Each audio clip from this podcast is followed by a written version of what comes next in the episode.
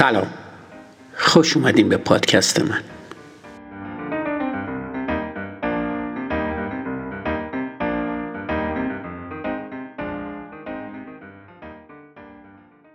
این هفته در اپیزود 59 فصل دو در خصوص تغییر موضوع مورد تفکر و همچنین تولید یه زبان برای تفکر هوشمند وقتی بازیابی حافظه سخت میشه صحبت می‌کنم.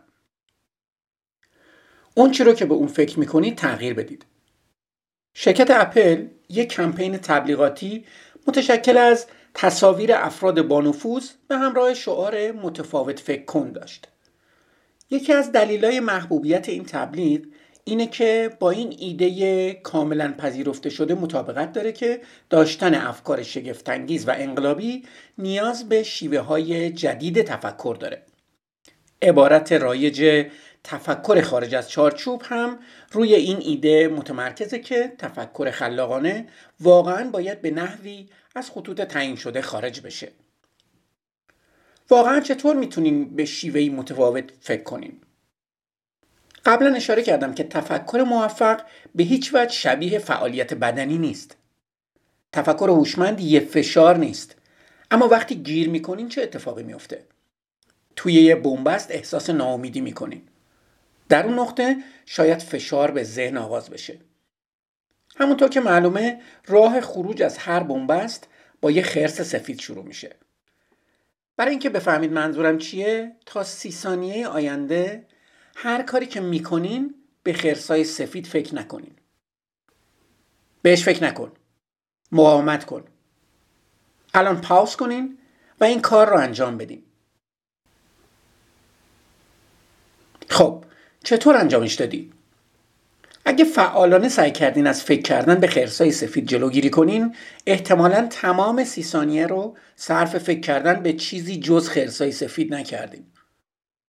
بازیابی حافظه به صورت خودکار انجام میشه. شما نمی‌تونین جلوی بیرون کشیدن اطلاعات از حافظه رو بگیرین. خودش انجام میشه. تنها راه برای جلوگیری از فکر کردن به خرسای سفید به مدت سی ثانیه اینه که خودتون رو به فکر کردن در مورد یه چیز دیگه مشغول کنین. یه آهنگ بخونین. سفری رو که با قایق رفتین تصور کنین. به یه شی در اتاق نگاه کنین و سعی کنین برای خودتون توضیح بدین که چطور کار می‌کنه. وقتی که در مسیر فکر کردن به چیز دیگه ای در شرایط خاص قرار گرفتین دیگه یه خرس سفید به ذهنتون نخواهد اومد.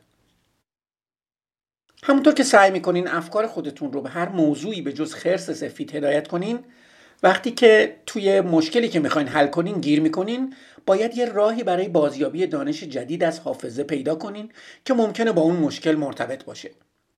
تنها راه برای به دست آوردن یه چیز جدید از حافظه اینه که محتوای چیزی رو که در اون لحظه بهش فکر می‌کنین تغییر بدین. شما باید چیزی رو که به عنوان نشونه استفاده می‌کنین تغییر بدین. در اصل خودش تفکر هوشمند از شما نمی‌خواد که متفاوت فکر کنین بلکه می‌خواد به چیزهای مختلف فکر کنین برای مشاهده علمی این موضوع اجازه بدین به مطالعه‌ای که با کریس بود و جولی لینزی انجام دادم که در بخش پنج توضیحش دادم برگردیم که در اون دانشجوهای مهندسی باید وزنه های ورزشی رو طراحی می‌کردن که بشه از اونا توی سفر استفاده کرد. در نهایت دانشجوها توی این مطالعه تونستن قیاسی بین وزنه ها و تشک بادی ترسیم کنن. چطور تونستن این کار رو انجام بدن؟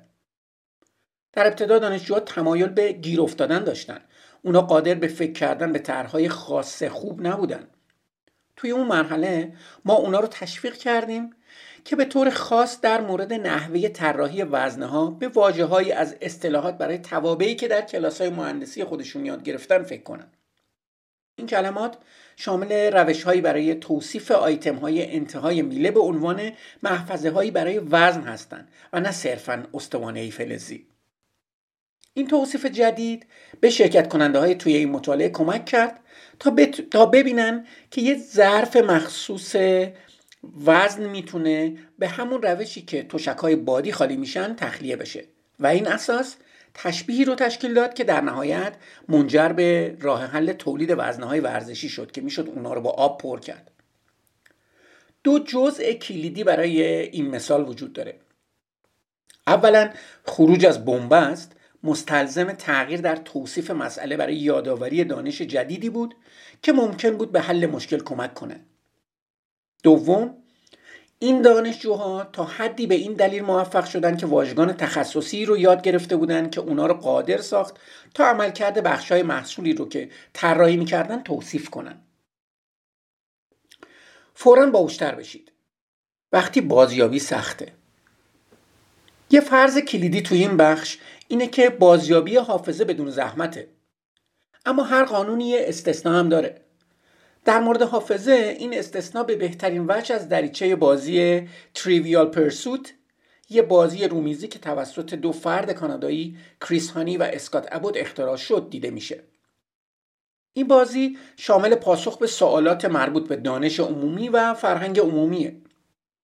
سه نوع مختلف جواب وجود داره که افراد در بازی به سوالات ارائه میدن.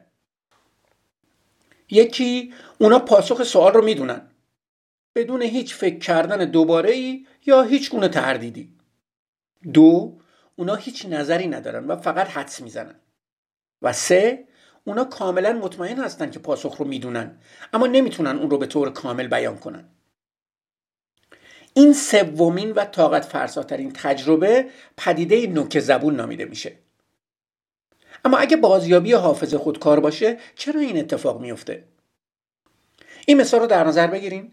از شما این سوال پرسیده میشه که اولین آمریکایی که برنده تور دوچرخه سواری فرانسه شد چه کسی بود؟ تعداد کمی از آمریکایی با تور دوچرخه سواری فرانسه مرتبط هستند که مهمترین اونا لنس آرمسترانگ هستش. وقتی برای اولین بار این سوال رو میشنوید ممکنه به آرمسترانگ فکر کنید. اگرچه ممکنه بدونین که اون اولین آمریکایی نبود که در مسابقه پیروز شد. در این مرحله امکانات شما در بازیابی یه نام با نامهای ای که ممکنه در مورد اونا بدونین تداخل داره. در بخش دو ما در مورد حافظه به گونه ای صحبت کردیم که انگار یه دسته از بچه های پنج ساله امیدوارن که برای جایزه انتخاب بشن. و هر خاطره موفق هم به این دلیل که از بقیه بالاتر میپره و هم به این دلیل که دیگران رو به طور مؤثر به پایین هول میده بازیابی میشه. نامی که شاید در وهله اول دسترسی به اون برای شما چندان آسون نباشه در این مثال گرگ لموند که در واقع اولین آمریکایی برنده دوچر... تور دوچرخه سواری فرانسه بود به راحتی به پایین فرستاده میشه که شرایط رو برای به وجود اومدن پدیده نوک زبون به وجود میاره. در این شرایط اغلب مفیده که مدتی از مشکل دور بشیم. کارشناسا از این دوره به عنوان دوره نهفتگی یاد می‌کنن. تحقیقات اولیه در مورد حل مسئله نشون میده که این استراحت ممکنه به یه فرایند ناخودآگاه مرموز اجازه بده تا راه حلی برای شما پیدا کنه. ضمنا در این طرز فکر در مورد حل مسئله این ایده وجود داره که زمیر ناخودآگاه شما تفکر هوشمند خودش رو انجام میده و زمانی که مشکل شما رو حل کرد به نوعی با پاسخ صحیح به شما برمیگرده. اگه بتونین تفکر هوشمندانه رو بدون آگاهی از اون انجام بدین خوبه. زمیر ناخودآگاه شما اونقدر هم سختکوش نیست. وقتی استراحت می‌کنین به طور کلی اجازه میدین ذهنتون به حالت استراحت خودش برگرده. بچه های پنج ساله ای که به عنوان خاطره انتخاب شده بودن دوباره به دوستان خودشون میپیوندن. کسایی که به پایین رونده شدن فرصتی برای برخواستن پیدا می‌کنن. این وقفه به شما امکان میده بعدا به مشکل برگردین و اطلاعات جدیدی رو که ممکنه برای حل مشکل مفیدتر باشه بازیابی کنین برای اینکه این استراحت موثر باشه مهمه که واقعا از فکر کردن به مشکل به گونه ای که بتونه خاطراتی رو که بازیابی کردین فعال نگه داره و به طور فعال خاطرات رقبا رو به عقب برونه اجتناب کنین راه های زیادی برای این نوع استراحت کردن وجود داره. یه راه اینه که مدتی روی چیز دیگه ای کار کنین تا منابع ذهنی خودتون رو درگیر یک کار دیگه کرده باشین. راه دیگهش اینه که به طور کلی از کار دور بشین و ورزش کنین پیاده روی کنین یا دوش بگیرین. این استراحت های آرامش بخشتر می‌تونن از دو طریق به تفکر هوشمند کمک کنن. اول از اونجایی که این حالت های نوک زبون استرسا هستن آرامش شما به حافظه کمک می‌کنه. دوم دور شدنتون از محیط کار اغلب راه بهتری برای جلوگیری از فکر کردن به مشکل حل نشده نسبت به موندن در محل کاره مثل همون خرس سفید. یه زبون برای تفکر هوشمند. برای تغییر اون چه به اون فکر می‌کنین باید شرح مشکل رو تغییر بدین. حالتهای زیادی برای توصیف وجود داره.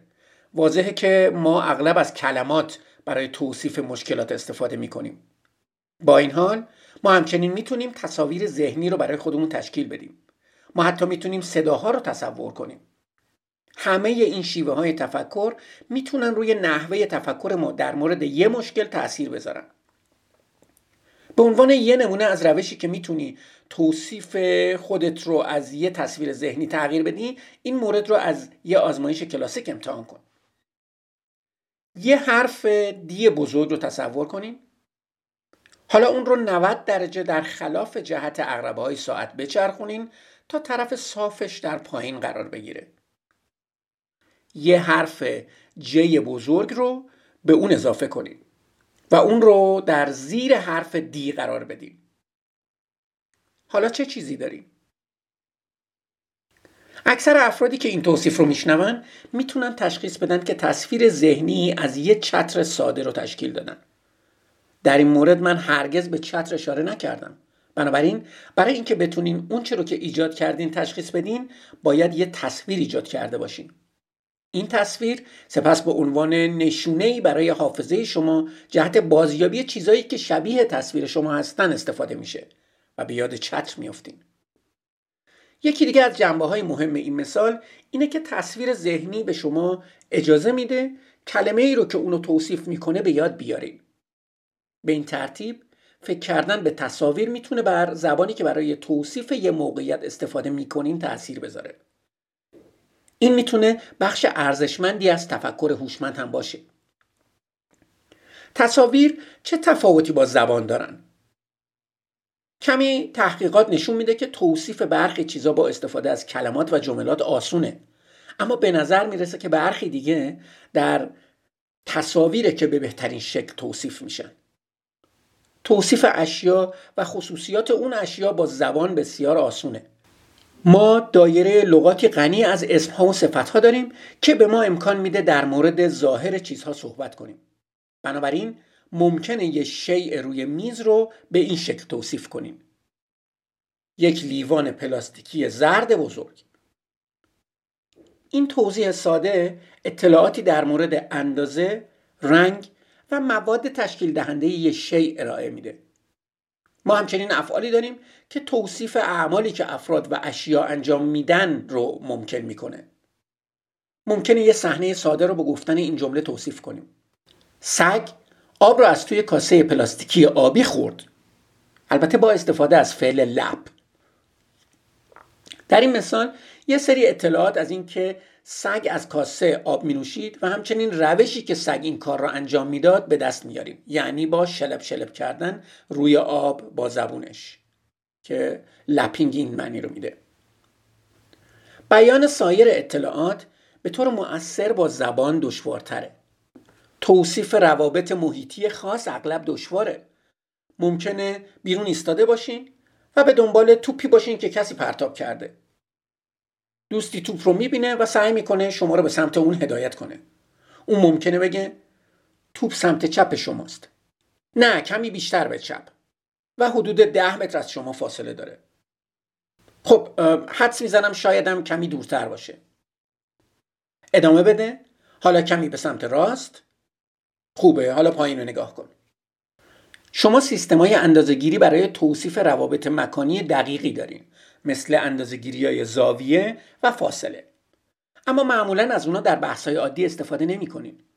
و حتی اگه از یه اندازگیری دقیق استفاده کنین شخصی که با اون صحبت می‌کنین نمی‌تونه اون نقطه رو بدون ابزار پیدا کنه. در عوض شما تمایل دارین افراد رو با شروع از مکان فعلیشون راهنمایی کنین. و بعد به اونا ارتباطات عمومی مثل چپ، پایین یا دورتر رو بدین یکی از راه های صحبت مؤثر در مورد محیط تشبیه یه تصویر فضایی آشناست که مردم از قبل اونو می‌دونن. مردم اغلب از صفحه ساعت به عنوان یک قیاس بسری با جهان استفاده می‌کنن. شما می‌تونین به دوست خودتون بگین که برای پیدا کردن توپ ساعت دو رو نگاه کنه. همچنین همونطور که در بخش چهار بحث شد شما واجه های کمتری برای صحبت در مورد روابط بین اشیا نسبت به صحبت در مورد خود اشیا دارین. شما کلماتی برای ارتباطات اولیه دارین. میشه گفت که یه اتفاق باعث درگیری شده. شما می‌تونین در مورد ارتباطات عمومی در زمان یعنی یه رویداد قبل از رویداد دیگه یا در محیط مثلا یه شی که در پشت دیگری قرار داره صحبت کنین. اما این واژگان رابطه ای چندان گویا نیستند. در نهایت شما در صحبت در مورد بسیاری از جنبه های حسی اونچه که درک می‌کنین خیلی خوب نیستین.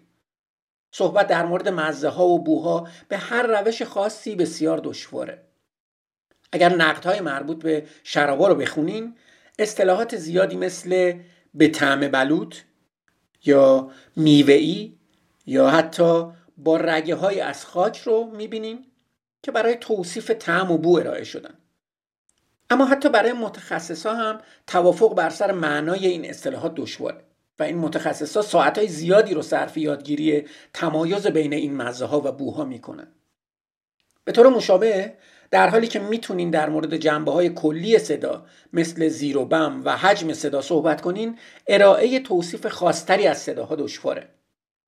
نوازنده ها از اصطلاحاتی مثل روشن، تیره، تیز و گرد برای توصیف ویژگی لحن سازهای مختلف استفاده می‌کنن اما این اصطلاحات هم بسیار گسترده هستند دلیل اهمیت دونستن محدودیت های زبان اینه که وقتی با مشکلی مواجه میشین که شامل روابط محیطی روابط بین اشیا یا سایر عناصر حسیه باید از روش های توصیفی دیگه به جز زبان برای ایجاد نشونه ها جهت حافظه استفاده کنید. در رابطه با این روش های توصیفی هفته آینده صحبت خواهیم کرد.